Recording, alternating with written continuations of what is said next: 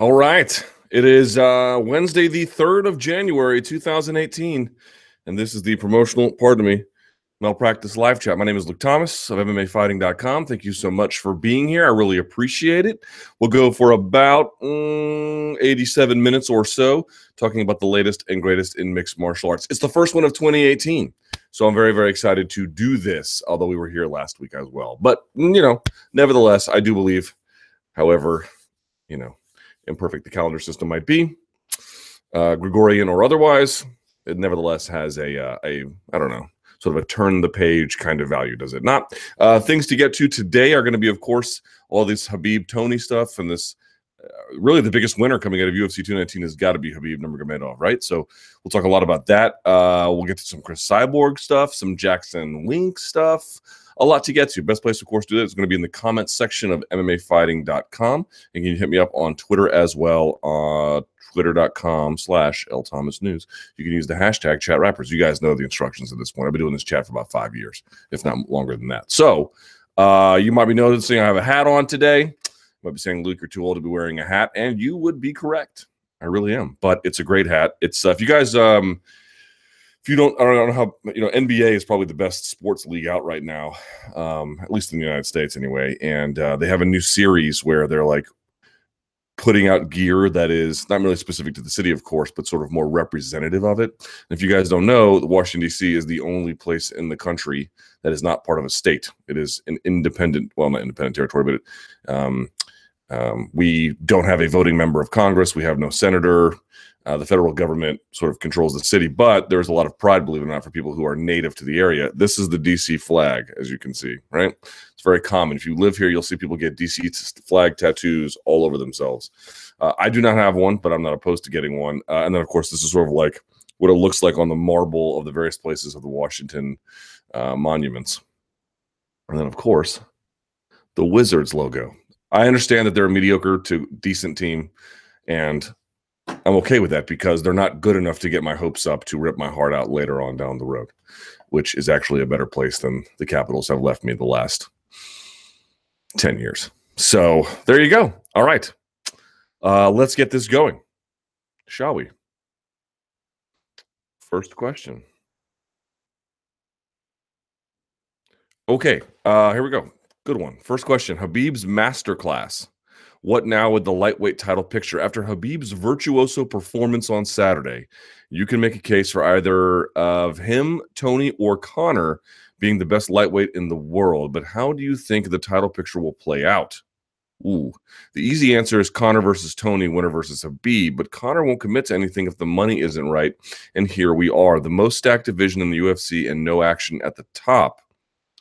Who do you think will be the lightweight champ at the end of 2018? How do you see Khabib, Conor, Tony match up against each other? Can Conor beat any of them if it goes past seven minutes? Well, I would definitely favor Conor over both of them in the first seven minutes. I can say that pretty definitively. Oops, something going on? No, okay, we're good. Um, I would definitely favor Conor in the first seven minutes. After that, probably not, um, because those guys are, as we've seen, sort of the Achilles. Well, not the Achilles heel. The, the Khabib has this tendency to go long when perhaps he doesn't need to. Perhaps he should be getting things done earlier, but as you can see, he's still a potent force even later in a fight in ways that um, McGregor has typically had some issues with. Um, although you know McGregor's had some long fights too, but in any case, we talked about this ad nauseum. I would favor McGregor early in both those contests because I think I, I basically favor his boxing over just about anybody early. After that, I don't know. Probably not. Um, but okay, how's this going to play out? So let's do some thinking about this here. Ramadan, I believe, I could be off by a day or so.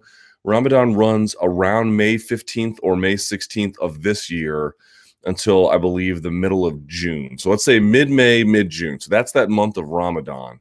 Um, I talked to Javier Mendez yesterday, Khabib's coach and uh, obviously the coach at AKA. And what I asked him was, when is he going to fight again, and how many times this year? And he was like, well, you know, hard to say exactly, but if he had his way and what he thinks he's advising, what he's going to advise Khabib to do is to fight three times: once before Ramadan, once in September, and once in December. You know, if he had his way, however likely that is. Uh, that's the direction he would go, which means they got to get a fight in before Ramadan, which means that if they want to get a fight in before Ramadan, I really find it very unlikely that they get McGregor in the mix in that case. Um, whatever it is that's holding them back, uh, whether it's an ownership stake claim, whether it's sort of an extraordinary pay raise, whether it's the uh, desire to co promote, or some combination of all three.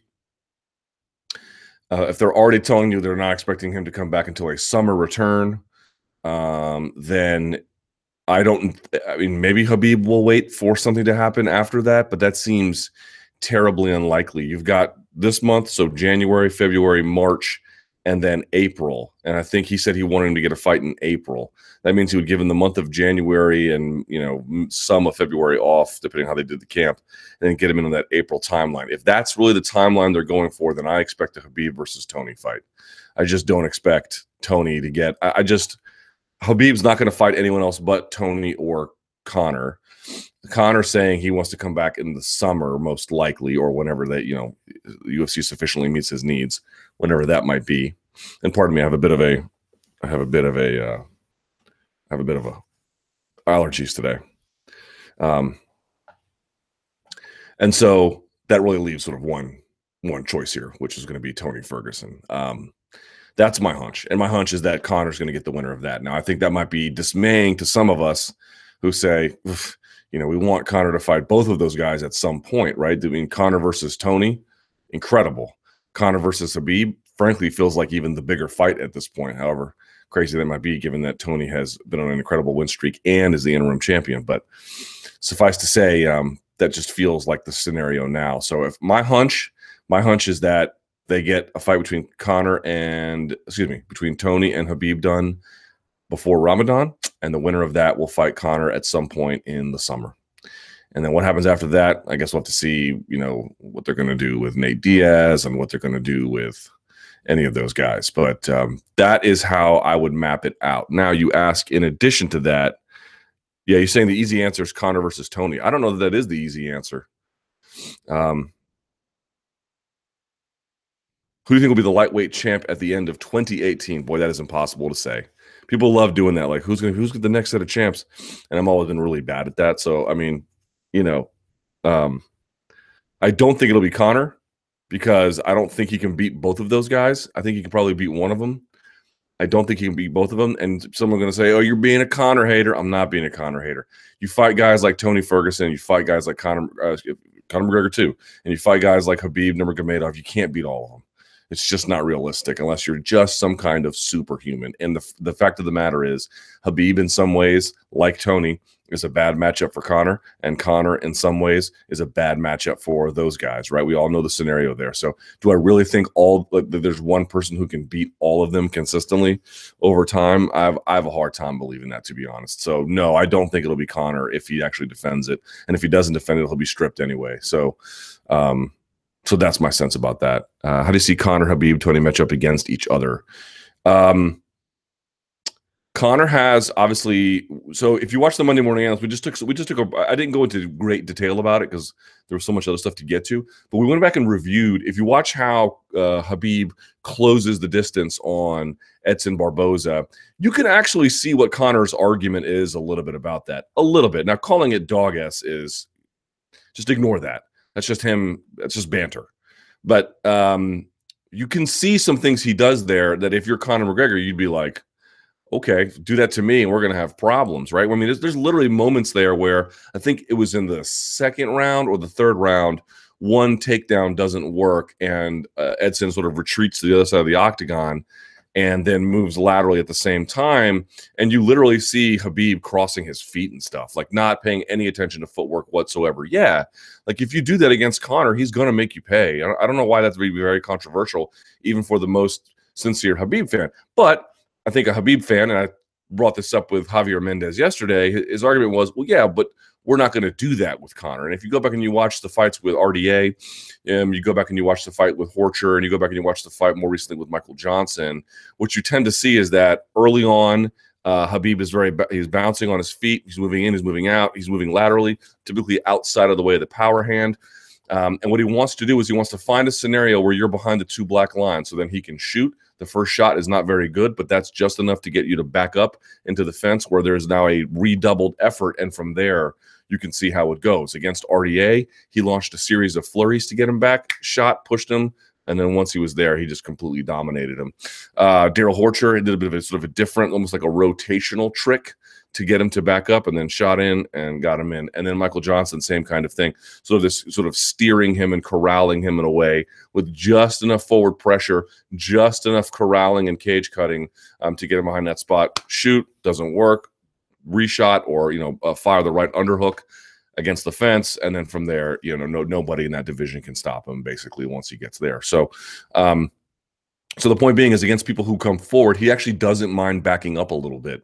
Now Conor McGregor is not necessarily that guy, so they're going to have to have some kind of adjustment from what they had with Edson Barboza, which is just march right across to Conor. Um, and we're going to see how he does that. But you've also seen Conor sometimes, like against Chad Mendes, right? What did he do right away? Backed him up whoop, right behind the two black lines. So it'll be a very it, look. It, this is why the fight would be great because it'd be a really really interesting ch- uh, chess match. And on the feet, Conor's uh, totally overmatches him, and on the ground or even in the clinch, I feel like Khabib would just maul about anybody. Tony's the one that's a bit of an X factor because I feel like Tony's like this sort of forgotten talent in the division a little bit. Um, you know, on the ground, I don't feel like anybody is like Khabib Nurmagomedov at all. And on the ground, Tony's game is very different. Tony doesn't mind playing guard a little bit. Not much of a you know a top passer, control guy.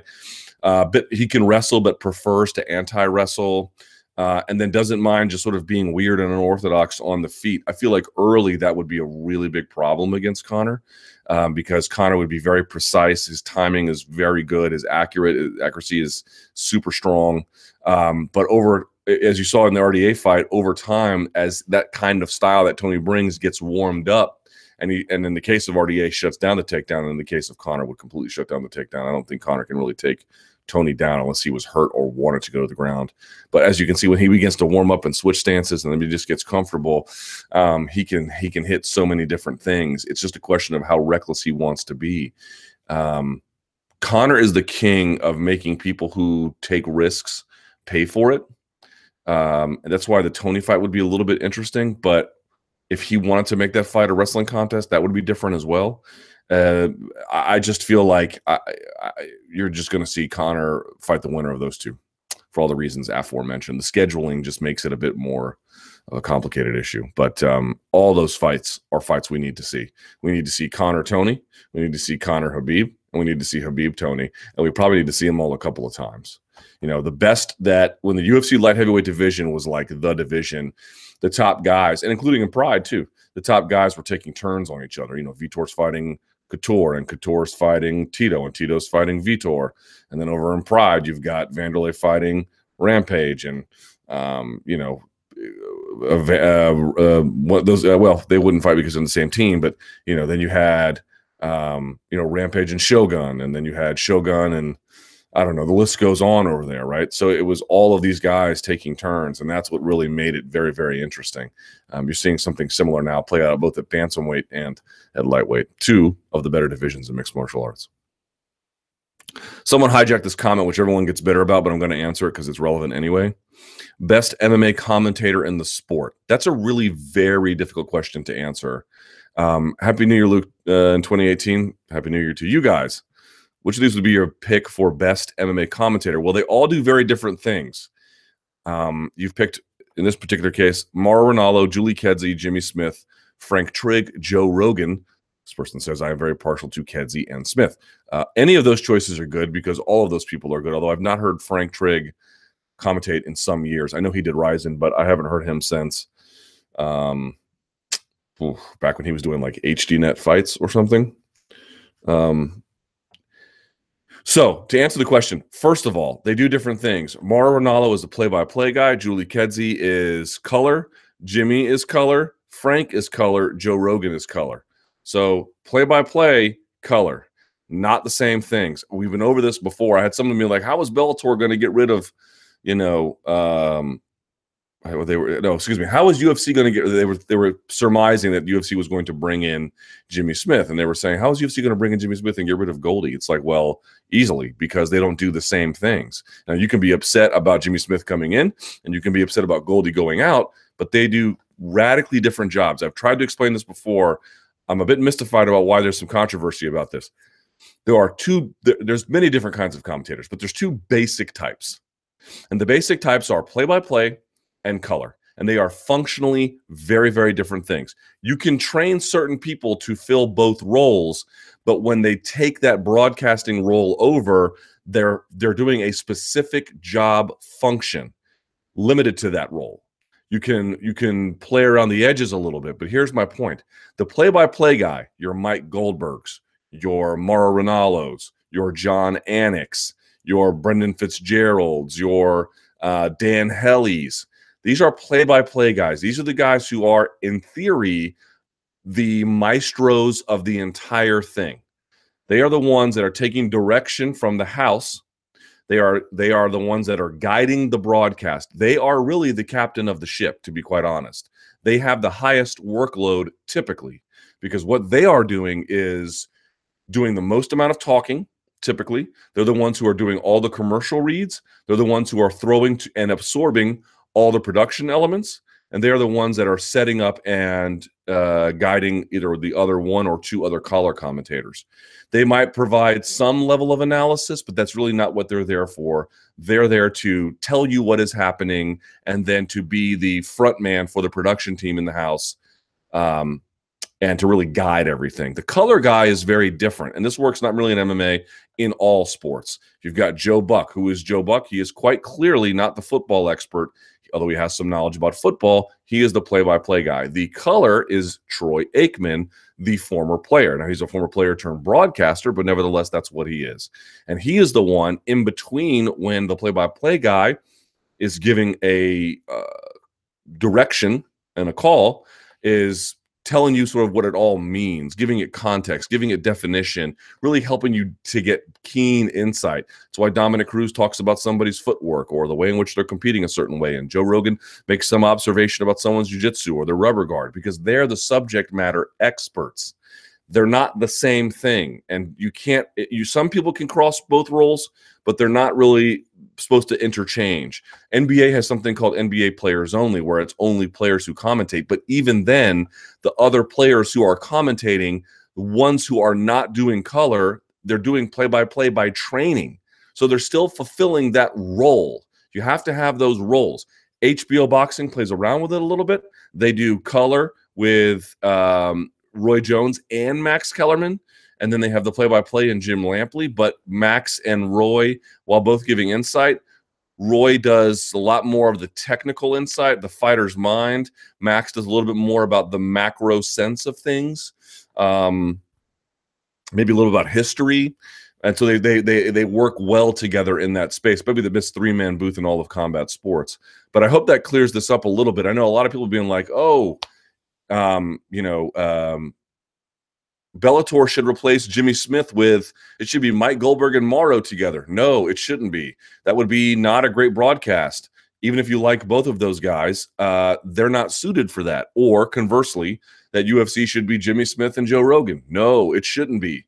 That's not what they're suited for. That's not how this works at all. The people who are the people who are the play-by-play guys are are functionally very very very very very different. It's a very different skill set and a very different job responsibility. And frankly in my judgment having done it at a very low level and done it quite poorly but at least been witness to it at a high level i actually think it's the harder job it's easier to have a wealth of information and then polish some broadcasting skills that and then bring it to life. Not that it's easy, but relatively easier than being the guy who has to do all the reads, who has to throw to all the production elements, who has to do the majority of the talking. Yo, I don't want that job at all. Last thing about this, I think a lot of reason why people get confused is I don't know how much sports MMA fans watch more generally, but in particular, and then one of my criticisms of Mike Goldberg has been precisely this. I know a lot of you like him, and that's fine. I'm not here to bash him anymore, but I didn't like the way that his relationship with Joe Rogan was set up in a lot of ways, n- not because he was necessarily all that bad at it, but he would let Joe at times, or I don't know whose call it was, but Joe would end up doing some play by play calling during the course of his color commentary, he would sort of articulate to you what's happening without it being necessarily something that called for dramatic insight. And so there was this bleeding into the territory of somebody else. The roles were not distinct. And so it got confusing, I think, for fans at times. Um, I like it now, and it's a little bit more distinct. A John Anik, Paul Felder broadcast team, very distinct. John Anik is going to be the guy who's sort of generally telling you what's happening, and then Paul Felder is going to drop an anvil of insight on you, and then you move on to the next fight. That's how it's supposed to go. Clear, distinct, professional roles. I think that works better in the long run. All right. Someone says, I like Rogan and Cruz. I like them as well. I don't like them if there was the only two in the booth. They would need a they would need a play-by-play guy. Together by themselves would not necessarily be all that great. You'd need somebody else. But independently, is Rogan a good color commentator? Yes, he is. And is uh, Dominick Cruz independently a very good color commentator? Yes, he is. But they're not good play-by-play guys. I'm going to guess. Maybe Rogan could be retrained in that role, but you get the idea. Okay. UFC ban on Jackson Wink photographer over cyborg comments. Uh, what do you think? Nice to see UFC taking a stand against sexist bullying, or is it just hypocrisy when plenty of incidents by other people more important to the UFC, even Dana White, Joe Rogan, have gotten away with just as, if not more, unacceptable behavior? Yeah, I mean, I'm not really one to like, you know, like a seal, just you know, applaud this one. It doesn't mean much to me, to be to be quite honest. Not that it's not nothing. I suppose it's good, um, but even even then, I mean, here's a couple of things. I don't know what role Cyborg played in this guy's firing. I know that she was really upset about it and called for something to be done by the UFC. So, did the UFC f- ban this guy because he violated the terms of service for a credential, or because they were complying with a fighter who headlines request? Because if it's the latter, then I have a problem with it. I'm not telling you that it is. I'm simply saying if then. Um, I don't think fighters should be in the business of getting uh, reporters, and I realize he's not one in this case. But if you're going to hand out credentials, I don't really want fighters who are angry at them to have a dramatic amount of say. When you get a credential, you agree to certain terms. For example, believe it or not, I know this may come as a surprise to some of you, and this is not the case with every promotion, but certainly in the UFC, it is. You know, you're not allowed necessarily to uh, dress however you want. They do expect some kind of uh, formal attire in a professional environment. There's some latitude with that, of course, but they do expect that. You're not allowed to drink beer on press row. Um, certain uh, multimedia restrictions are in place. Um, I mean, there's a lot of things that you consent to when you accept a credential. If he violated the terms of service in the course of accepting that credential, then then to me, I don't really have much of an issue with it. But if it's just because a fighter got mad at somebody, even if it's behavior that I don't really condone, and I don't condone the behavior. It's it's shameful and pathetic.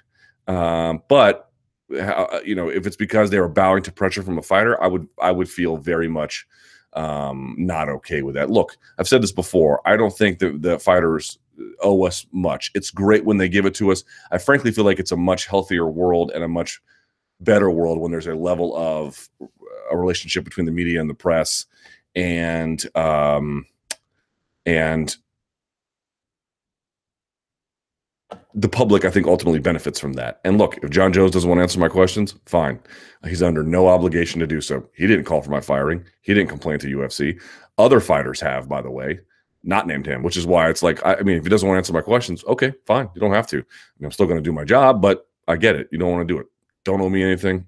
No problem uh, I'm not going to apologize and we can move on. There's actually been many other fighters who have complained about some of my work and, and the work of many other of my colleagues. You just never hear about it most of the time because the complaints are totally and completely frivolous and nonsense and never go anywhere under any kind of examination by you know a, a remotely rational person. Um, so in the end, that's fine. But this is my point you know, fighters not liking coverage and then complaining to UFC and wanting some kind of restricted access about it, I think is is is and again, I do not know if Cyborg did that. She may not have done that. Okay. And in which case I'm not including her here. But the ones who have, I find that to be the lowest scumbag move imaginable. Um, you know, threatening somebody's livelihood because you didn't like the tenor of fair coverage, please. What a joke that is. So uh so to me, it's really a question of what happened here behind the scenes Cyborg certainly has a right to be upset, and her people certainly have a right to be like, if this person violated the terms of service by which you granted a credential, then you need to have some hard, you know, rethinking to do. I think you know, leaning on them perhaps in that context, I'd have no problem with. But as a general rule, fighters not liking coverage and then wanting to affect a, a reporter's livelihood, no, not a fan. If that if that's what happened, not a fan at all, and I would never in any shape, uh, way, or form condone such a thing. As for the work itself, I mean, we live in a sport where look. I mean, I'm 38 years old. I don't know how old you are. Um, I don't think all forms of bullying are the worst things in the world. Um, but I think Cyborg has been subject to an extraordinary amount of bullying. I think an extraordinary amount has been unfair. Bullying to me is not the same as making a reasonable and informed criticism of somebody. Um, so don't don't conflate the two. If you've got a reasonable and informed criticism to make of her, eh, like anybody else, you are well within your right to make it, um, and you should. Not just about her, but anybody else. But I think when, when it comes to bullying, um, she's been the subject of a lot more, and I think her patience has run thin. So, to, to a degree, I think I understand at least some of her frustration probably with it. Um, but you know, I think the last thing I'll just say about this is, um, you know, whether UFC did the right thing or not, uh, we'll have to see later on about why they made this decision. Um, I don't think any of us are going to miss this guy who, you know, again, I, I, don't have all the answers when it comes to um, this kind of problem.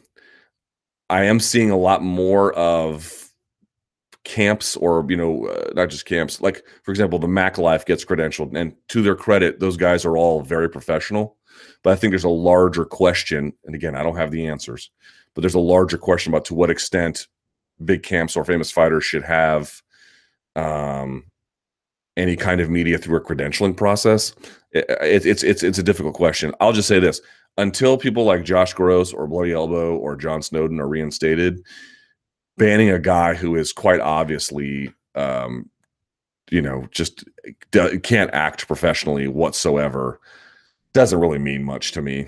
You know, I mean, this is low hanging fruit. Somebody who gets on social media and then just says stuff like this in 2018. You know, if you did this in 2002 or something when standards were evolving, but not here to this point. You know, I, we can forgive it a little bit. And again, I'm not I'm not losing any sleep over one way or the other, but I don't like everyone's like, yeah, good call. I mean, whatever. It's not you know, it's not nothing, but I I don't know how much it really means to be honest. You know, it doesn't seem like some major does does it feel like a big win or something? I guess it's a pushback against bullying. And that's probably about as much good as I can say about it. There's nothing really bad about it. Again, provided that you know somebody wasn't fired for you know or uh, because a fighter pressured them. But if that's not if that's not part of it, and it very well may not be part of it. Eh, mm-hmm.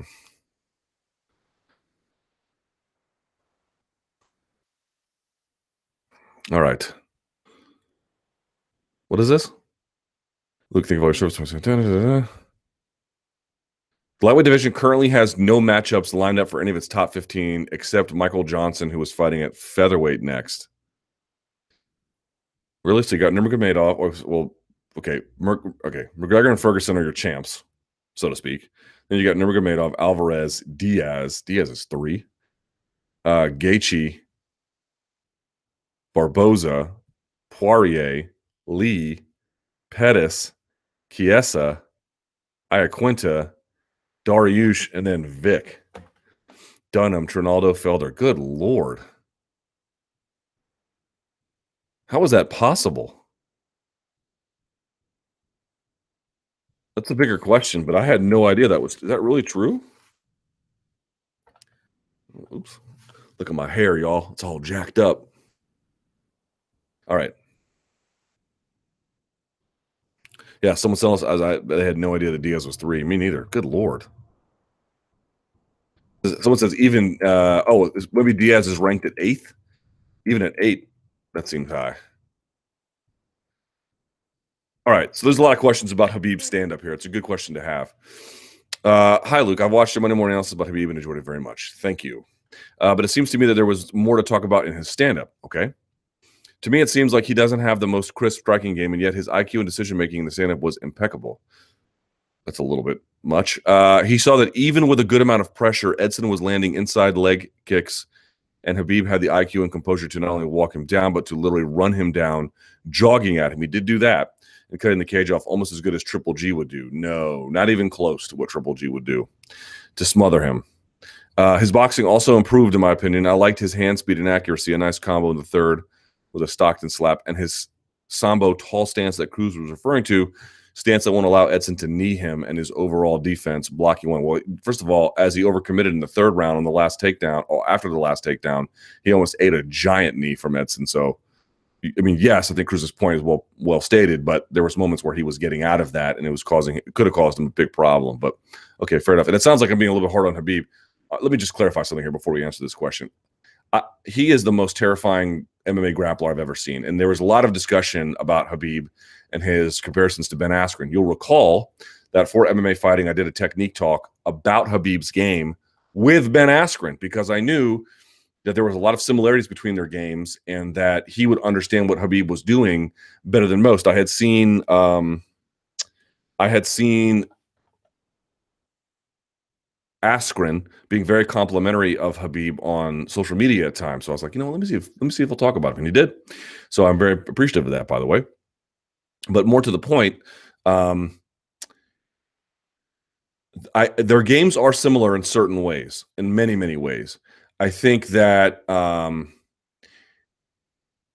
there's a lot of things I can say about their differences, but without getting overly specific, uh, the major difference for me is that I think the ground and pound by Khabib is a lot stronger. He does a lot of riding and he'll move to mount a lot more. He does a lot more positional advancement than he used to. Doesn't go to the back a lot. Neither does Askren, but Askren I think is a little bit more of a locked in positional kind of guy. And as you saw Cruz note, there's a lot more work that Khabib does on his feet. Khabib is not really great punching out all that much, at least not yet. But when he comes down, there's a level of violence and ferocity that to me far exceeds what Askren does. Now, Askren might be a pioneer there. People have stolen from him. And frankly, Askren has never gotten the credit he deserves. And that's something that is a bit of a shame in MMA. But if you're asking me to say what what, a, what, what really separates the two, I think it's the aggression and the violence of Khabib. Um, yes, there are a lot of similarities about wrist control, cross wrist control, leg rides. Um, although I don't see Khabib doing a lot of funk rolls, but okay. Uh, there, there's a lot to be had there. I don't think the ground and pound is even close to the same, not either in style or in effect. Okay, with that out of the way and acknowledging that Khabib is one of a, a prodigious, semi once in a generation talent, that when you see somebody who's 25 and 0 in in MMA's lightweight division, and he has not fought chumps. Um, you begin to get a sense of just how overwhelming his talent is. Let's talk about some of the parts of his game that are not so uh, up to speed. This person says, I think, like you said, that he's a genius on the ground, but that his fighting IQ and his game plans to go to the ground when he's on his feet are overlooked, and his stamina looked unreal. A mini Cain. Funny you mentioned that. I just want your thoughts on the improvement of Khabib's pure stand-up game. So this is also very instructive too. Spoke to Javier Mendez about this thing. Well, how would you grade him on the feet? And his point was basically like – um, he said, uh, I have to go back and look at exactly what he said. I'll put the I'll put the video up about it later today. But more or less that Khabib stand up, he I was like, because my question was, how much more room for growth does this guy have? You know, on the ground, how much better can he really be? I mean, we're talking about an insane level of dominance. And his answer was, on the ground, not a whole lot more, but some. But on the feet, I, I, I mean, if you think about it, it, it what's the easiest thing to get better at in terms of the amount of uh, room you have to grow? It's the things you're not good at, right? If you go to uh, the gym and you're not very strong, you, that's when you're going to make the most amount of gains if you really work hard. If you go to a jiu-jitsu gym and you show up as a white belt, you have blue, purple, brown, and black all the way to work through. If you show up as a black belt, you can always grow, but we're talking about, you know, fairly thin margins. Um, and so to me, he's obviously like, I mean, he's a red belt on the ground with what he does in terms of MMA grappling. But uh, on the feet, even Javier Mendez was saying he's basically like a low level pro. I think those are the words he used. Um, and I think that's true. Look, functionally, he has enough to stay out of trouble. And I think functionally, he has enough to um, to get the job done against just about anybody, including Conor McGregor and Tony Ferguson. Probably. You never know, but probably. But um, you know, th- this notion that he had like you, like when he's bouncing in and out of range and circling, it's only for like the first 30 seconds of a fight, and then all that goes away. You know, you got to be able to do that for minutes on end and then really begin to like land offense in a in a, an impactful way. I think some of the stuff that he lands comes from the fact that his opponents are panicking and tripping up in retreat or in thinking about what he's going to do. So it looks like his stand up is a little bit more impactful than it necessarily is. To me, it's often very flat footed. It's very transactional, like it's a means to an end. Um, and it is getting better. I think he learned from the Michael Johnson fight how to stay out of trouble. I think it's also pretty clear at this point he can take a shot, you know, but can he beat these guys on the feet? I don't think he can beat Tony Ferguson on the feet. And I definitely don't think he can beat Conor McGregor on the feet. Um, and I, I think that should tell you a lot. So, to me, it's like, is his stand up good? Is not the question. No, it's not, not yet. The question is, how much better can it be? And you mentioned Cain, and this was the thing that Javier Mendez also said. He goes, Khabib right now reminds me of young Cain. And if you saw, I think it was either the Monday morning analyst. Yes, it was yesterday's Monday morning analyst. Well, Tuesday morning, I suppose. But you get the idea. It was when you saw Khabib just like Cain used to do. Now, Cain was a little bit more versatile with it, but the right underhook. He was always using that right underhook. From that right underhook, he can bend posture, he can pull, he can he can pull into you, he can push away even a little bit if he needs to. He can turn, um, he can trip from there. He can do all manner of different things from there. He's got a, a wide array of ability uh, and skills and attacks, and uh, frankly, a system from that right underhook, just like Cain. And Mendez's point was that you know Cain used to just tear people up on the ground. That was what he did because that was sort of his natural entry point into the sport. And as his hands got better, then he began to use them a little bit. I think you know the first time we saw him do that was in the Nogueira fight, where he just laid out Nogueira. But you know, he, at UFC 200, you know, throwing spinning wheel kick against Travis Browne. Apparently, uh, I was told that it took him a year to, to perfect before he was even allowed to throw it. You know, and they were like, "All right, now you're ready, throw it." And so he did. Um, and he thinks that Khabib might be ready for a similar arc where no, the stand up now is not great, but two years, hmm, maybe.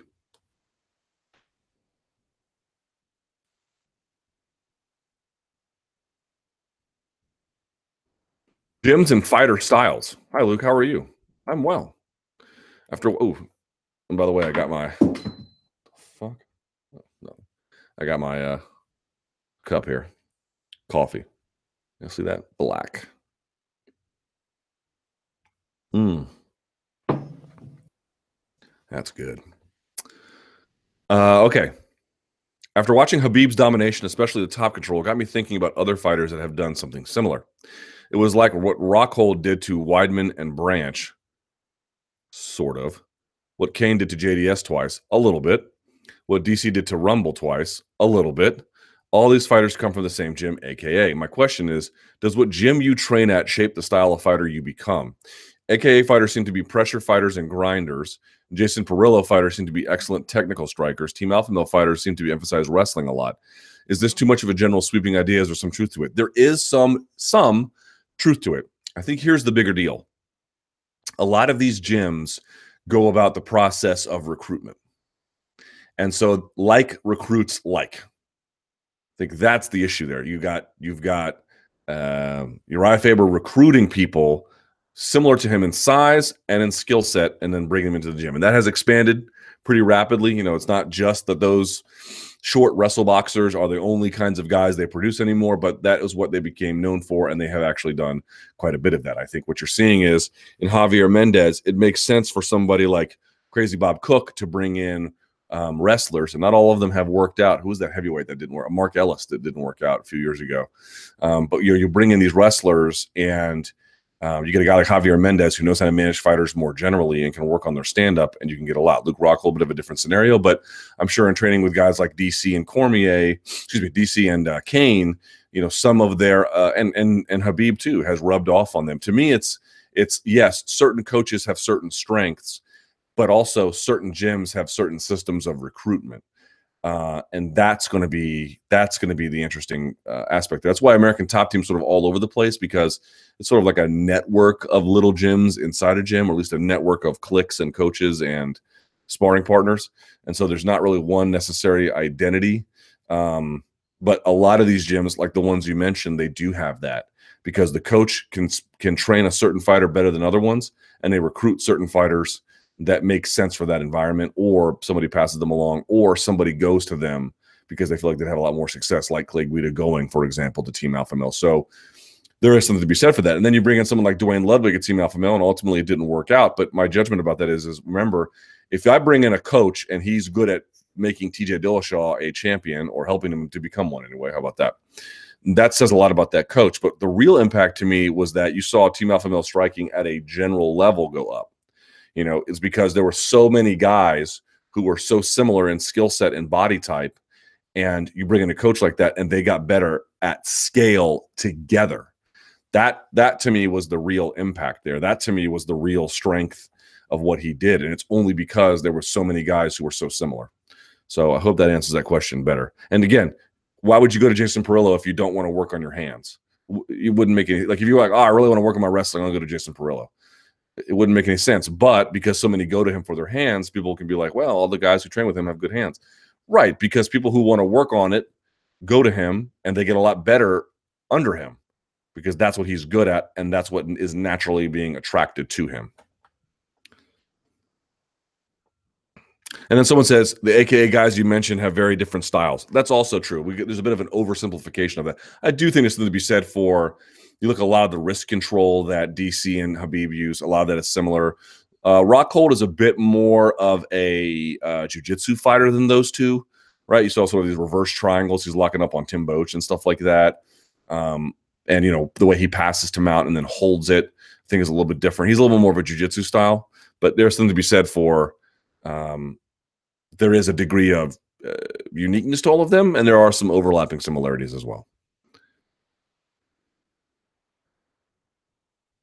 Okay, good question. Um, hilarious Photoshop down here. All right. Hey, Luke, uh, all the best in the new year. Same to you, my friend.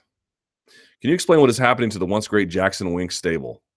Yeah, uh, I'm working on understanding that better myself. But here we go. Here's the question: Years, uh, years gone by, they had champions in Jon Jones, GSP, Holm, Evans, Condit, interim, and others. I have missed as well as top contenders and solid records: Cerrone, Swanson, Sanchez, Kennedy. To me, as a fan, the Jackson Wink guys seem to have an aura about them in their approach and strategy in fights that meant they would have a greater chance of winning big fights. But recently, the crown seems to have slipped do you know the reasons for this? Is there anything methodical in their potential lesser results, i.e., a coach leaving, a change in approach, or is this down to the fighters being of a certain generation, which is now getting older, uh, or that they produced a certain style of fighter strategy, which has now been worked out by other camps? So I know I've seen a lot of chatter about this on the internet, and there actually is some truth to it. Listen to this. This is the record of these guys who put this together. Someone on uh, MMA Reddit put this together. Uh, Lynch forty seven and this is what he wrote. Here, uh, here's how this goes, dating back to UFC 214. Now, Jon Jones, of course, beat Daniel Cormier, but it was a no contest in the end for reasons we all know. Don Cerrone loses. Did a UFC Fight Night Pettis versus Moreno. Sergio Pettis won, and he only trains there in passing. But okay, I guess you can call him a Jackson Wink fighter to some extent. Uh, UFC Fight Night Volkov Struve. excuse me, Bahadur Azara. Uh, uh, excuse me, Bahadurzada wins. Rustam Khabilov wins. So so far things are going great, but that's when things take a bit of a turn. UFC 215, Tyson Pedro loses.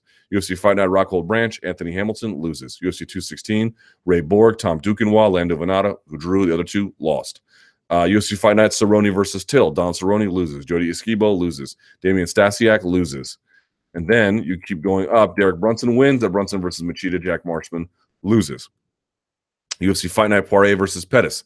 Anthony Pettis uses Izzy as his wrestling coach, transfer part time, loses. Diego Sanchez loses. Arlovsky wins, but he's been on a bit of a losing streak. John Dodson loses. Johnny Hendricks loses. Anthony Hamilton loses again. Marcin Tybura, uh, uh, Werdum versus Tybura.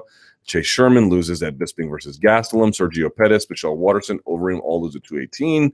Cub Swanson loses against uh, um, Ortega. And then Holly Holm and Carlos Condit lost this past weekend. So that is not great. All right. So back to the question What is happening here? Man, I think it's a variety of explanations. I know that the easy one that I've seen thrown out there willy nilly is that um, everyone there before was on PEDs and now no one is on PEDs because the old USADA boogeyman is there and this all explains their losses. This seems to me a deeply unscientific and totally uh, unfair assessment. There might be certain individual cases where that's true, but I have not seen really any solid evidence to um, corroborate such a claim. So while we cannot dismiss it, I, until there is further evidence to really conclude that this is some kind of overarching explanation, uh, I'm going to say that that's simplistic to the point of being um, absurd. Okay, so where does that leave us? A few things. Um, someone had recently described to me the situation there, and you know, I think some further corroboration is required as a puppy mill. That before, when the gym was in the old location, this was a much tighter, much more controlled, much more selective group where not only were less fighters allowed in, um, but uh, you know, the only the elite were allowed to train with each other, which is still the extent to some uh, the case to some extent. But more than that, um, Greg Jackson was intimately involved with everything, or at least as much as he could be.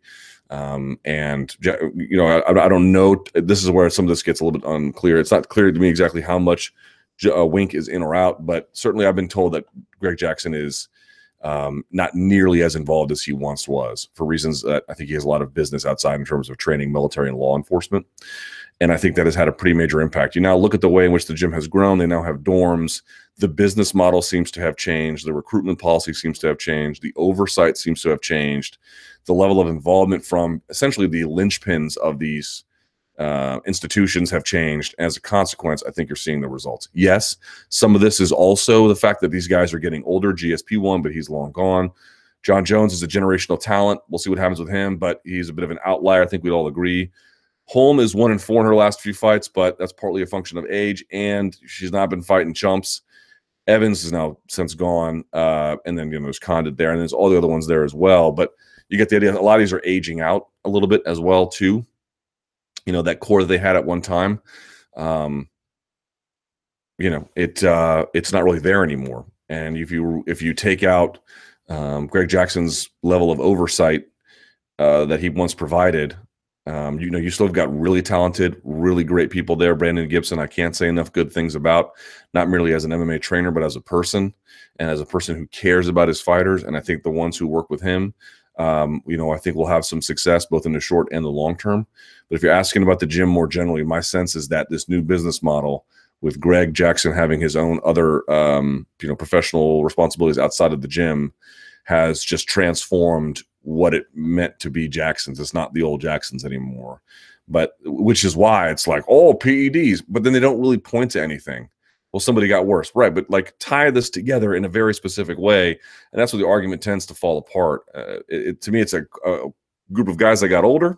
It's a coach that's not really as involved anymore because he has a lot of work outside the gym. It's a new gym. It's a new recruitment policy. It's a new business model. And I think as a consequence, it, you just think of it this way. My brother and uh, my sister they uh, i'm not involved in any capacity whatsoever. They own a small restaurant. That's how they make their money yeah? Together they own it. And uh, i remember one time years ago i went to uh, i went to spain. Um, spain might be my favorite country in the world outside of, of the united states. Don't tell my wife that about colombia. I do love colombia but spain is something different okay? It is it is a place of magic and wonder let me assure you. Um although the people could be nicer. But okay, neither here nor there. Here's what you notice when you go to Spain a lot of the restaurants are really small, really small. Now, not like Tokyo small, where it's like six people can sit at a counter, but they can serve like 20 to 30 people. And you see this everywhere. Yes, there are some bigger ones than that, and there's some smaller ones than that, but you see a lot of that there. And I asked my brother and my sister what that was about because I didn't quite understand what the methodology was there. If you can make good food, just be make like put together a bigger place and just make more money. You know, I mean, you guys are obviously talented chefs here, like kick it up a notch. And what they basically explained to me was they were, basically saying, like, look, it's ba- not totally, but it's basically impossible to do really good banquet food. Right? The more you take on as a kitchen, the more you take on as a back of the house and a front of the house in terms of your responsibility. So you've gone from feeding 20 people, or at least a, a, a place that can hold 20 at one time at, uh, at night, to a place where you have to serve several hundred to a thousand or more in one night. The quality of the food is going to drop automatically. It's just not possible to produce that kind of quality at scale. That kind of quality requires a finite, refined space with very clear oversight. The head chef needs to be completely in charge. He needs to know exactly when the food is going to be ready, exactly when it needs to be expedited, exactly how it needs to be cooked. It needs to be small enough that he can, he or she can detail exactly when it's going out and then make a call about all of this, right? And you can only do that when you have a reasonably sized space to do that. When you get to banquet food, that's why it is, you know, you get you get iceberg lettuce with gross ranch on it, and you get a slice of cake that's just refined sugar, and your chicken is rubbery, and your steamed veggies have no life in them whatsoever. It's because you can't produce good food at scale like that. That's why the Cheesecake Factory, when you have a giant menu like that, it doesn't produce very good food, right? It's because you can't. It's not possible when you go to that kind of scale.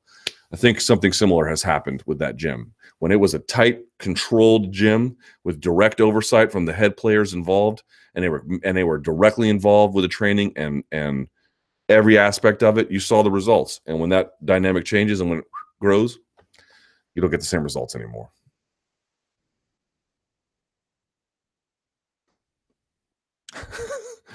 Is there any way to get Dominick Cruz to stop saying underhooks 50 times per minute? Someone says he talks too much, is too much of a know it all, and says underhooks more times than most adults have used words. I hate to tell you all this, but he's right. You know who uses the word underhooks a lot? Ryan Hall. In casual, not casual conversation, like if we're talking about coffee, he doesn't use the word underhook. But uh, in any kind of discussion about fighting, the first person who ever like turned the light bulb on in my head about the significance and importance of underhooking was Ryan Hall. Um, for Dominick Cruz to be as interested in them as he is is not an accident, and I understand that it might be a way to, in a in a broadcast friendly sense, to dial it down a little bit. But people are like, "Oh my God, Dominick Cruz sounds like a know-it-all." That is exactly who I want telling me about fighting.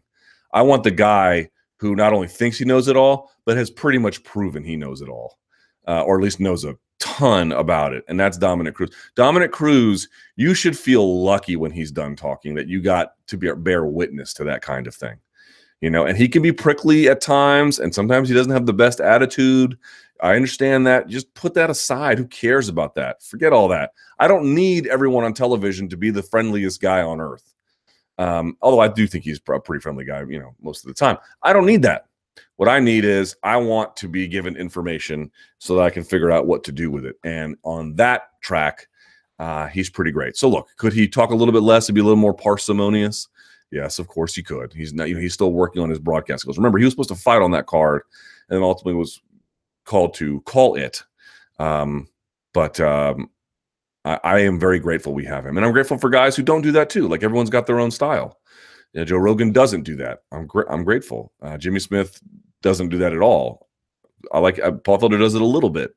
Um, Brian Stann did it a little bit. I, I, I like that. I, li- I like having a diversity of styles. I don't want all the same styles, for better or for worse, from my commentary team. So yeah, like, is there a point to be made that like, is his broadcasting skill perfect? No, but is it getting a lot better? Yes. And um, I always, I always feel like I learn something when he talks. So just listen.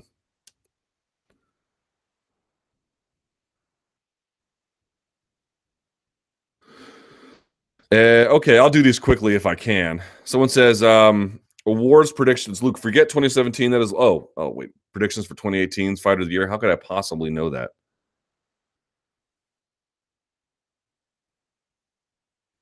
Um, dog s performance. What do you think of McGregor comment that Khabib's performance was dog s? So why would he never? Okay, he was passive aggressive about. Um, Holloway with the glasses thing. I don't recall him ever commenting on Tony. Um, and Nate Diaz hasn't fought since then, so that wouldn't work. And he was complimentary, you'll recall, about Gaethje and Johnson. So that's interesting. So it looks to me like, and then answering Khabib directly. I mean, he didn't even do that to Mayweather. You know, look, you can read into that what you want. My hunch is that I don't necessarily think that McGregor thinks that Khabib is a threat. Maybe he should. Maybe he You know, you can have a different opinion about that. But I do think he recognizes that the wider public thinks that Khabib is some kind of threat. And that's why he reacted the way that he did.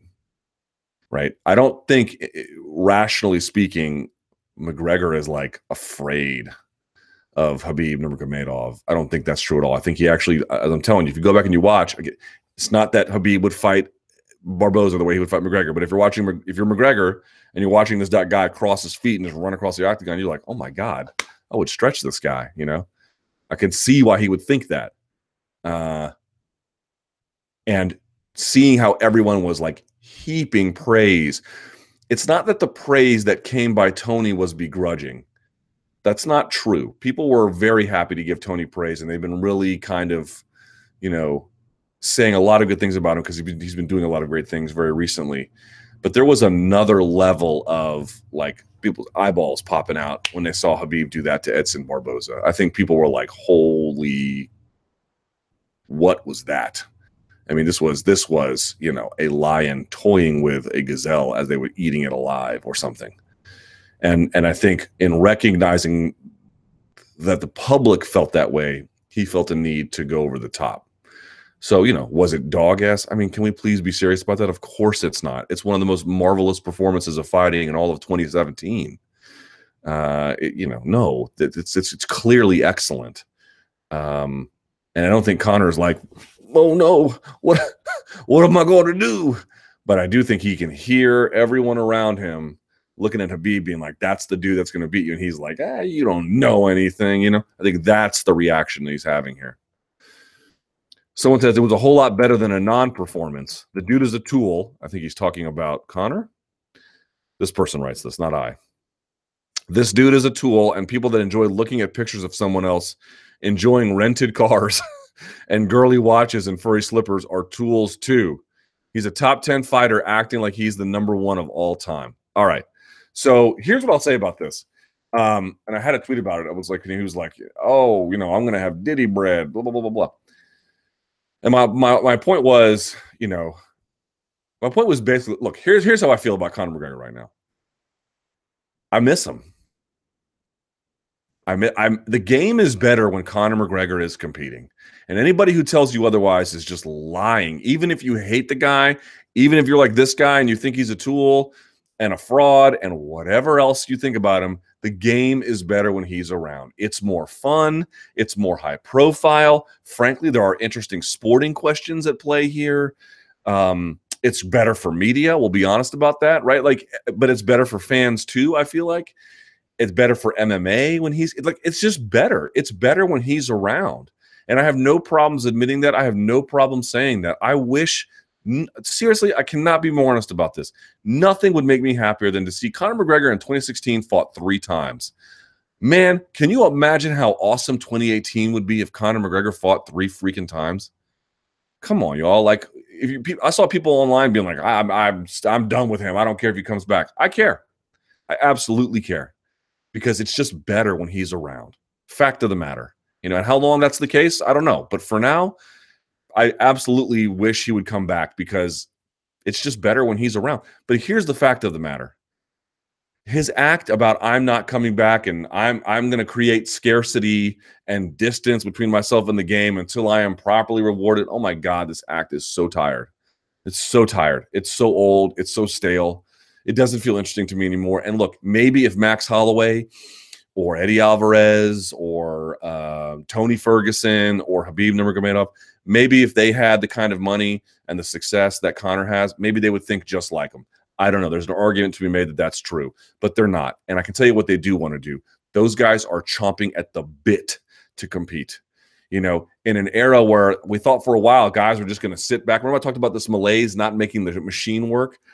I'm feeling a little bit of a, of a sea change happening where fans are beginning to get tired of that a little bit and they're pushing back against because those are the old norms that were in place that are sort of surviving here a little bit.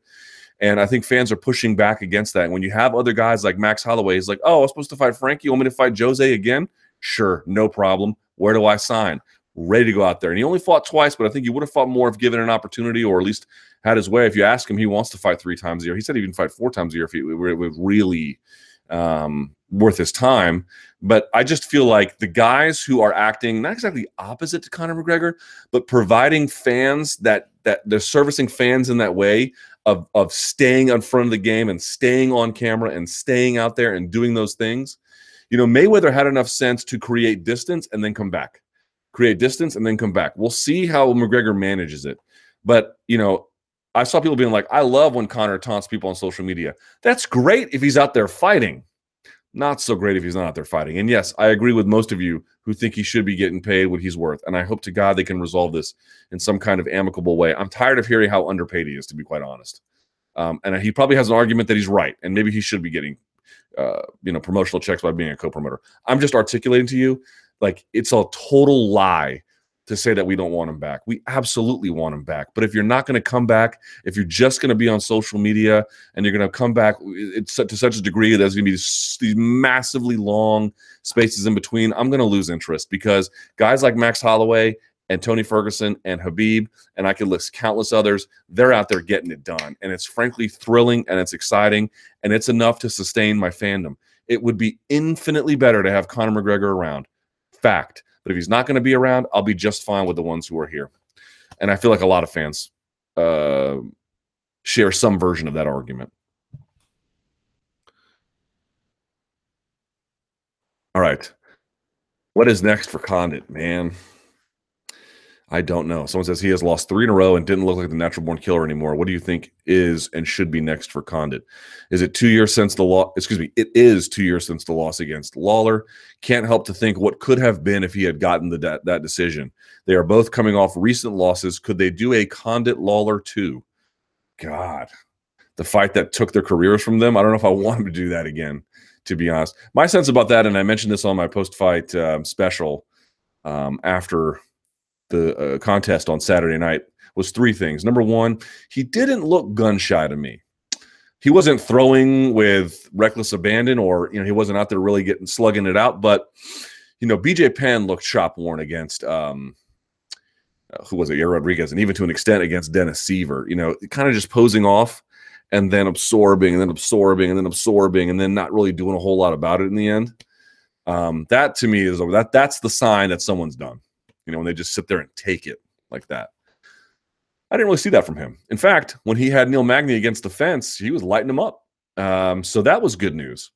On the other hand, I thought at the same time that the time off probably was mentally refreshing for him and physically rejuvenating, but it put him out of a rhythm. Jimmy Smith had a wonderful tweet that basically, like, you know, Condit's style essentially necessitates repetition and isn't aided by being time by taking time off. And I think that's right. I mean, his body might be aided by taking time off. His sort of spirit, generally speaking, might be aided by taking time off. Um, but his technical game is not. And I think that showed. And I think lastly, I simply don't know how you could argue against it. You guys can disagree with me about the first two in either direction. But this one I see seems to be fundamentally clear. Um, him and Lawler lost a piece of themselves that night. You know, they they they they just weren't the same after that. I don't. Um, I don't see how you can really argue. Certainly, uh, Carlos has not been, and I would argue Lawler too. You know how much debatable, um, but I don't. After a war like that, man, you're just never the same. There's a cost to this game. You don't just fight a fight like that, go home and you know take a couple Advil and sleep it off. Like that is that is that will alter you. Um, you know, think about someone who was ever in a really horrible car crash. Now he didn't like break his spine or anything, but you know, it, it's something kind of akin to that. You know, where you're just not. Yeah, maybe they walk with a limp from now on or something. It's something like that. You know, uh, again, he doesn't walk with a limp. I'm just, I'm really pointing out when you get into these like these these bloodthirsty contests where you just can't believe that they have continued like this. You know, some guys maybe are a little bit different. Mark Hunt seems to be a little bit different in that regard, but 99% of them, man, they just don't walk out the same as they walked in. Now, does that mean he can't fight at a UFC level? I don't know that that's true. Neil Magny won by clinching and wrestling, basically. So maybe with a different matchup, he could look a little bit different. So I, I don't necessarily think a retirement is essential. But I think if they matched him up with a striker and it went more or less the same, where you know he did enough but not enough to win, you know, enough not to look bad, but not enough to win. I think at that point he would probably have to have some some you know questions about what he's going to do with his future. Uh, you know, but you know, we love those wars, man. We love those wars, but this is why I'm not saying like that was a clear case where somebody should have thrown in the towel, but and it's a semi different debate, but corners saving their guys from additional punishment in MMA needs to be a thing because um, I think we're learning the hard way that guys taking too much punishment and having that affect them is not just something exclusive to boxers.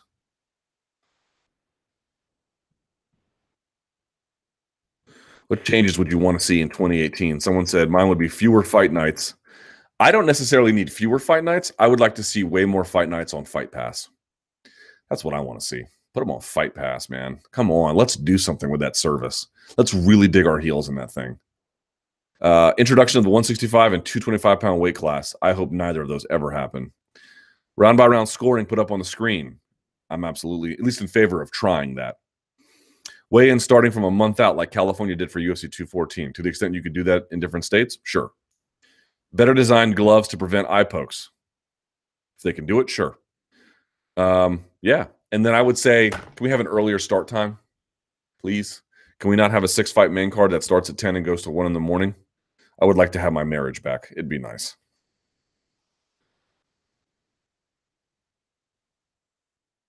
Change of mm-hmm. camps.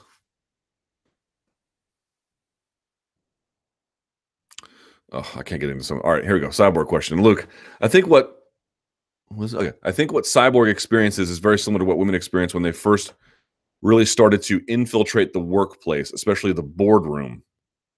They were called men, bulls, other things he lists here, and all kinds of other words to get them back into their assigned boxes. What cyborg experiencing is no different. I think that part is true. However, she really is not that big and doesn't look that masculine, but she does intimidate people. People are not comfortable with a woman having so much power and strength. Same for Serena. So they have to turn her into a man in order to deal with it. Your thoughts? Boy, this is a really complicated topic. Um, well, look, number one, she has brought scrutiny upon herself with some of her inability to do her job properly. And by that, I mean, if you're going to agree to a certain rule set, it might behoove you to follow it. And of course, in 2011, uh, that we know of, that's she did not do that. Um, this more recent indiscretion, I don't think too much about. I don't really care. But that one, she she she caused some problems for herself in doing that. So one is there's that. Two, going to war promotionally with the UFC was not beneficial to her. I think the UFC wanted a bit of a smear campaign against her. Um, and I think, you know, fans are like, my opinion of Cyborg is entirely rooted in my belief that she either has, was, is, or some combination of all of that using performance enhancing drugs. It has nothing to do with anything else. But I just don't believe that. You cannot tell me that the UFC, when you have the president of the company out there calling her Wanderlei Silva address, that this didn't bleed out into the larger fan base, especially at a time when Dana was still uh, revered and adored by the fan base. That is no longer the case, but for year over year over year, what he said was manna from heaven. It was gospel. Um, I, it's just not possible for me to accept the idea that that it has nothing to do with that. Of course it does. Of course it does. It has also things to do with our 2011 um, indiscretions. So it's not one or the other. It's a combination of many things. I also think it's this one that if a woman is not sufficiently feminine, you know, in a sport where it's like the ones who are very very pretty and super feminine, they get rewarded handsomely um, even if they can't really fight all that well uh, or don't have enough of a winning streak. And I'm expected to believe that the ones who don't look like that don't either uh, not merely don't enjoy the same rewards, but aren't the subject of additional uh, dismissiveness or bullying or insulting. I mean, come on, this is human behavior in every walk of life, not merely this one, but all of them. So, of course, that's true. I think the tricky one and the tricky part to this is people like, well, um, her appearance, however you want to call it, has fundamentally been altered by like long term performance enhancing drug use. And I think that's where it gets to a bit of a thorny issue. Is it to me a plausible, not the definitive answer, but among a variety of plausible explanations? Right? Let's say there's let's say there's a bunch of them. Is one of those things, could it be that? Of course it could be that. I cannot say with any I don't have any evidence to suggest that it's true, but um, you know, I think it's enough to have some some level of rational suspicion. My problem is this notion about well, she I heard it all, over and over again. Well, she doesn't pass the eye test. What is this eye test that everyone keeps talking about? you don't want to be in a position where you believe nothing that, about the visual stimuli that's coming into your brain. That that would be too much. But you should really have a sense of um, limit about what you're willing to accept as this coming through to your brain as true. Oh, this person clearly looks this way. That must be the explanation. It could be one. And I'm not telling you to never believe your lying eyes, but I think what I am saying is um, she has one indiscretion. So what you're either telling me is that she's off of her uh, roids now, and uh, USADA has stopped her from using, yet she's still winning um, relatively easily. I thought that was a fairly easy win for her all the way through those five rounds. Um, or that she used all that time when it was commission testing and just got away with it, and now she is. Um, uh, you know, her appearance has since been altered, but her appearance has not altered much um, from those days. It would actually have to be from before that to a large degree. Um, her musculature has gone down a little bit, but she's obviously a lot older at this point and has had brutal weight cuts. Um, look, you can believe the, pro- the problem with cyborg is it doesn't really matter what i say to you right now some people are just going to fundamentally believe because she was tarred and feathered and because she has her own mistakes that she is a poster child for performance enhancing drug use. And other people are going to say, well, you know, these arguments about what passes the eye test is a de- you know totally unscientific way to go through things. You know, either you have evidence about this or you don't. None of us are really medical professionals who can really say that you know what kind of masculinizing effects there have been long term, especially when her appearance hasn't really altered all that much since the you know Strikeforce, even the Elite XC days. It looks pretty similar to me. Much of whatever change would have had to happen before that. Um, and you know we've allowed her to compete. So what really? I mean, it, it, it's just people are going to believe what they want to believe about her. That's it. That's that's really the bottom line about it. I, only thing I would caution you is this argument about the eye test. You know, eye, eyewitness testimony increasingly in, in in in courts across America has become a far less reliable way to either provide testimony or provide evidence of guilt or innocence because it turns out that what people think they see what they what they think they remember often conflicts very uh, much with what the ultimate other forms of evidence, including you know uh, you know exonerating uh, video evidence, tends to show. And none of us are doctors. And if you are a doctor out there and you're watching and you say there's a masculinizing effect from what you perceive to be long-term performance enhancing drug use, that's an opinion that I think we would have to listen to at a bare minimum, right? But this notion of well, she kind of looks like a man. She has one failed test. Um, your notion that she looks like a man is in part a function of this long-term smear campaign, perhaps some unhealthy, emotionally damaged issues that some people have about what a woman's appearance is and isn't supposed to be, and of course her own f ups back then. It's the stew that has combined all together. But she's a poster child because she messed up, uh, because there's some rational suspicion I think that is in play, and because she was a victim of a coordinated campaign. I just know how you can you can't remove any of those from the equation, and and where those become integrated and separated is so hard to parse at this point that um, people have just sort of taken a side inside the space, and and here we are today. So I'm just begging you going forward. I'm not telling you to never believe your lying eyes, but saying this clearly to me looks like a masculinizing effect that's not evidence. It's not evidence. I'm sorry. Uh, it's just not. That that doesn't mean really. I'm not saying it means nothing. Doesn't mean much. All right, let's go to the Twitter machine if we can at L Thomas News. Um, and uh, yeah, I'll take your questions there. Someone says, "Are you kidding me? Us UK fans have to wait until three or four a.m." Yeah, well, don't live in the UK. All right. Uh,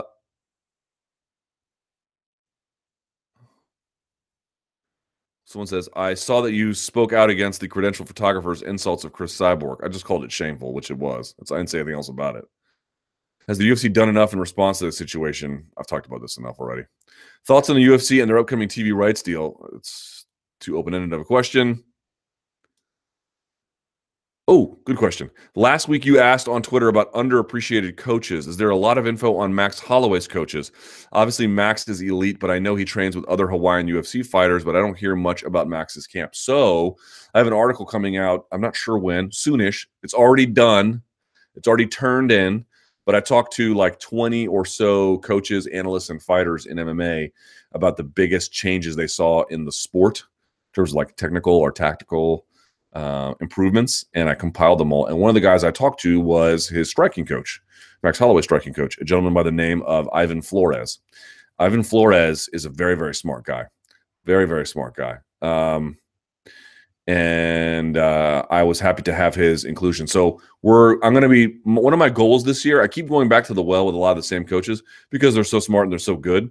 But one of my goals this year is to really get out and find some of these underappreciated coaches. I think what's happening in Hawaii is because those guys are separated literally by six hours just to get from Hawaii to um, you know California. They're just kind of tucked away and they're not really the media doesn't have as much of an opportunity in the same kind of way to, to talk about them or get to know them or interact with them than they would if they were on the mainland. So I think it kind of diminishes their profile. But I'm I, I'm going to do what I can this year um, to give guys who are very talented like that um, a little bit more shine. Uh, in regards to Jackson Wink issues, another factor is that more MMA gyms are starting to establish best practices, whereas Jackson Wink was one of the first to use those practices in MMA. This is also very true. It's a copycat league, much like the NFL. And um, I noted last chat, like one of the major changes I saw in 2017 was that you were seeing fighters come out of gyms you'd never heard of, and they were doing things that you didn't think people like that could do. Uh, and I think the game has not leveled out exactly, but – the tinier gyms have caught up to a much stronger degree.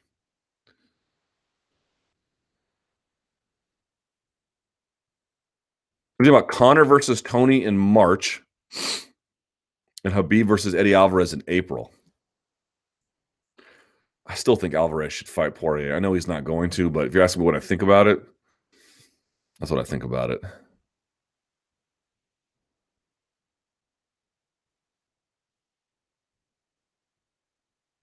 Is the growing number of top bantamweight contenders making a Dillashaw versus DJ fight more or less likely in 2018? I think the only thing that would make it less likely is if it just carries on forever without some kind of result. But I think it's still pretty likely. Uh, there's there's demand for that, for sure. I look, it's less about what bantamweight contenders are up to and more about like people desperate to see DJ fight somebody like that. So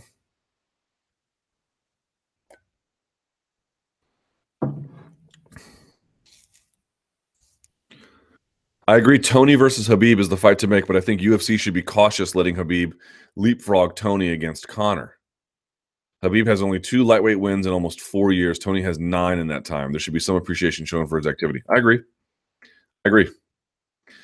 After the Stipe and Ngannou fight, what happens to the heavyweight division? Seems like no obvious contenders coming up. Cain Velasquez is coming back.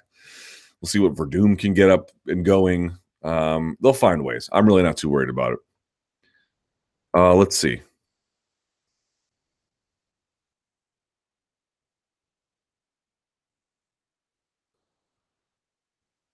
Who'll be the champion in each weight class by the end of 2018? Some donks. Don't know.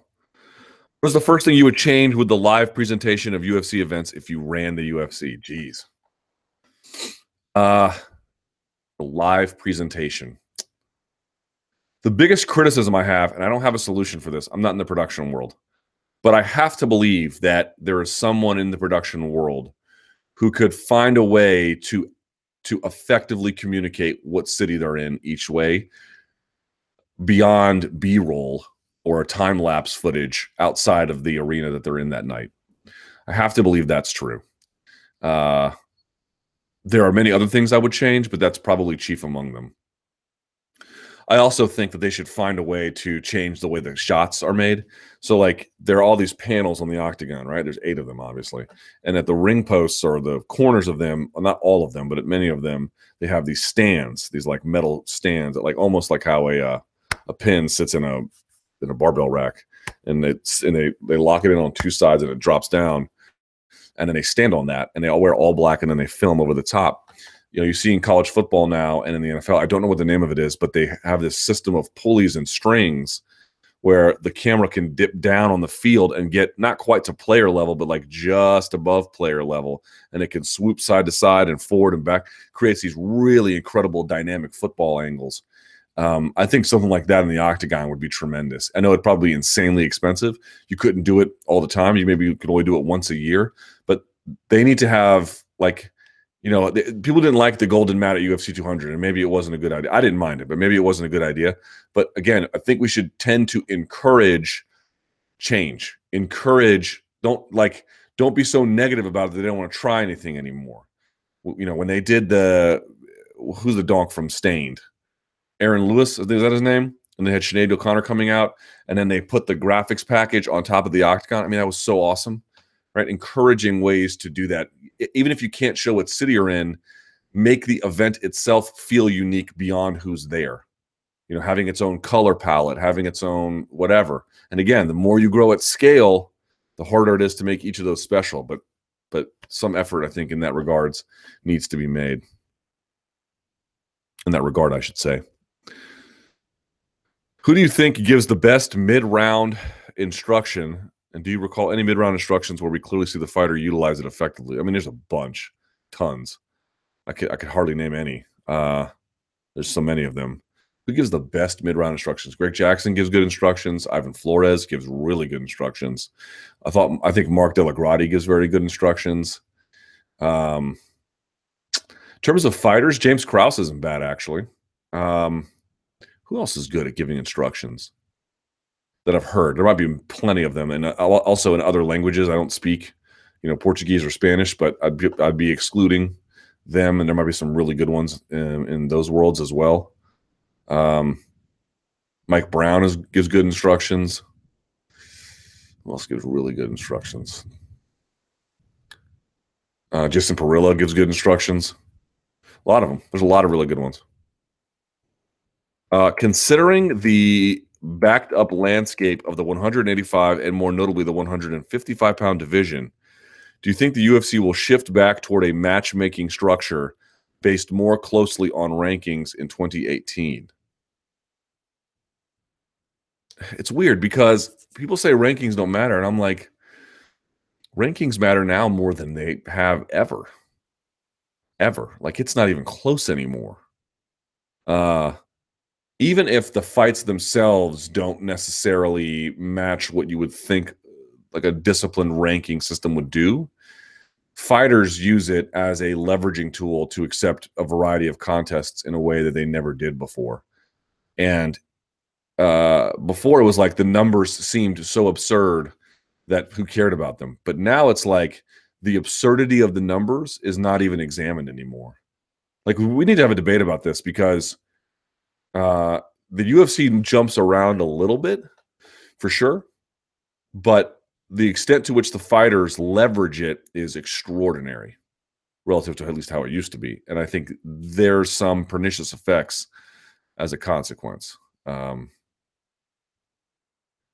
and and I don't know what's going to happen in 2018. I don't know unless the fans demand it. I don't know how much I, think I think 2017 was the year where fans and fighters were a bit in lockstep, following the leads of what they wanted and and their demands, and that may follow as well in 2018. But I think what we're seeing is if the fans really say, you know, guys, we, you know, fighters like Max Holloway, yeah, sure, line them up, I'll knock them down. You know, uh, you want me to compete? Yeah, sure, no problem. Like I'm not, I'm ready to go. You know, whenever the when you, you find you find me a contender and I'll be there. You know that kind of thing. Um, it, the more that is rewarded, the more that will bleed out into other fighters.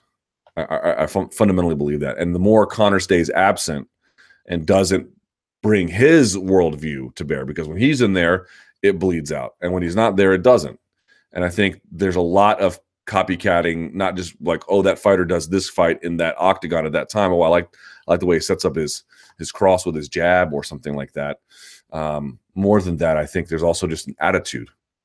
You know, how what what do the champions do in MMA?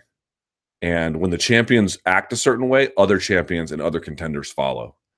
And so, uh, if Conor's going to be away for a while, and people like Max and Tony and Khabib and whoever uh, are going to define how champions act, I think that will, um, and part of that's led by it's you know, it's handheld by consumer demand as well. I think that will have a big effect. Do you know Russian heavyweight Vitaly Minakov? Like personally, no. He holds a first round TK over Volkov, who's top 10 in the UFC. He's also 21 0. I believe he should be in the UFC. Yeah, well, he fought on Fight Pass on that, what, the e- ETN card or whatever it was, ENT card. Uh, oh, by the way, Costa is scoring for Atletico. Man, F Diego Costa. Uh, yeah, he's very good. He's very good. There's lots of really good heavyweights for sure. Uh, okay, let's see if there's anything else here on this chat thread.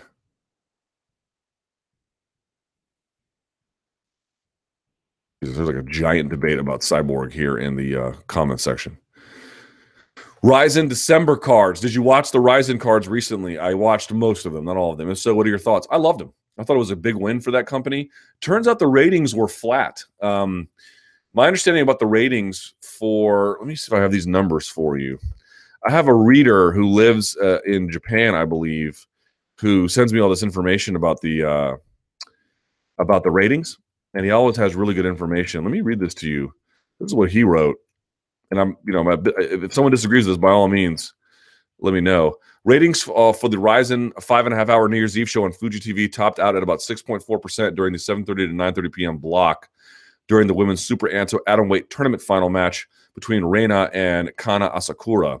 Somewhat unintuitively, it dipped to 4.3% during the final 80 minutes, including Kyoji Horiguchi's tournament final win over Shintaro Ishiwatari. The ratings were basically flat compared to Rizin's New Year's Eve show last year. Considering the nice ratings gains that Rizin's quarterly shows enjoyed in 2017, highs of 5.4 for the spring show, 6.3 for the summer, 7.1 for the autumn, the flat ratings compared to last year have to be considered a dis- disappointment, but I would note that Fuji TV did not really help issues by randomly splicing matches from the December 29th show, the results of which had been known for days, out of sequence into the broadcast in prime time, which itself was tape delayed by several hours. Also, the card was available live on streaming pay per view um, for a quite reasonable fee of 2,000 yen or $18 or 3,000 yen, $27 for a package of both year end shows, which surely many even semi serious MMA fans purchased. The card was also available live for subscribers on the Sky Perfect cable TV package, competing against a number of live sporting events on free TV, as well as a number of other lavish New Year's Eve specials. It wasn't shocking to me that the ratings weren't especially high. Rizin did beat the other sports shows, which is still something at the same time. The way Fuji TV and Rizin are handling these tentpole New Year, excuse me, New Year's Eve events is worrisome. It's 2018, not 2000. You can't slap together uh, a six-hour package of edited, pre-taped fights, pretended as live, and expect people to tune in especially when most young single people don't live on their own, um, have cut the cord, and don't even own TVs. In my humble opinion, Japanese companies tend to learn a lot from success, but not a lot from failure. And if Rizin is a straight pride redux down to its antiquated programming strategy, I predict it's not going to do well. Can't give you a much better answer than that.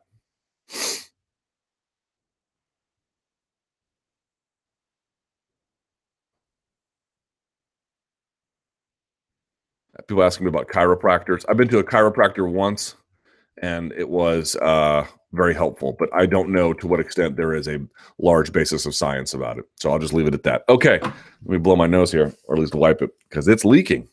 Uh, thank you guys so much for watching. I really appreciate it. There is an MMA beat tomorrow, so be on the lookout for that. I believe it will be Ariel's triumphant return. And uh, there are no fights this weekend. So take the wife out, take the dog for a walk. If you're like me and live on the East Coast, try not to freeze to death. And uh, yeah, it's 2018. It's going to be a great year. I'm excited about the challenges ahead.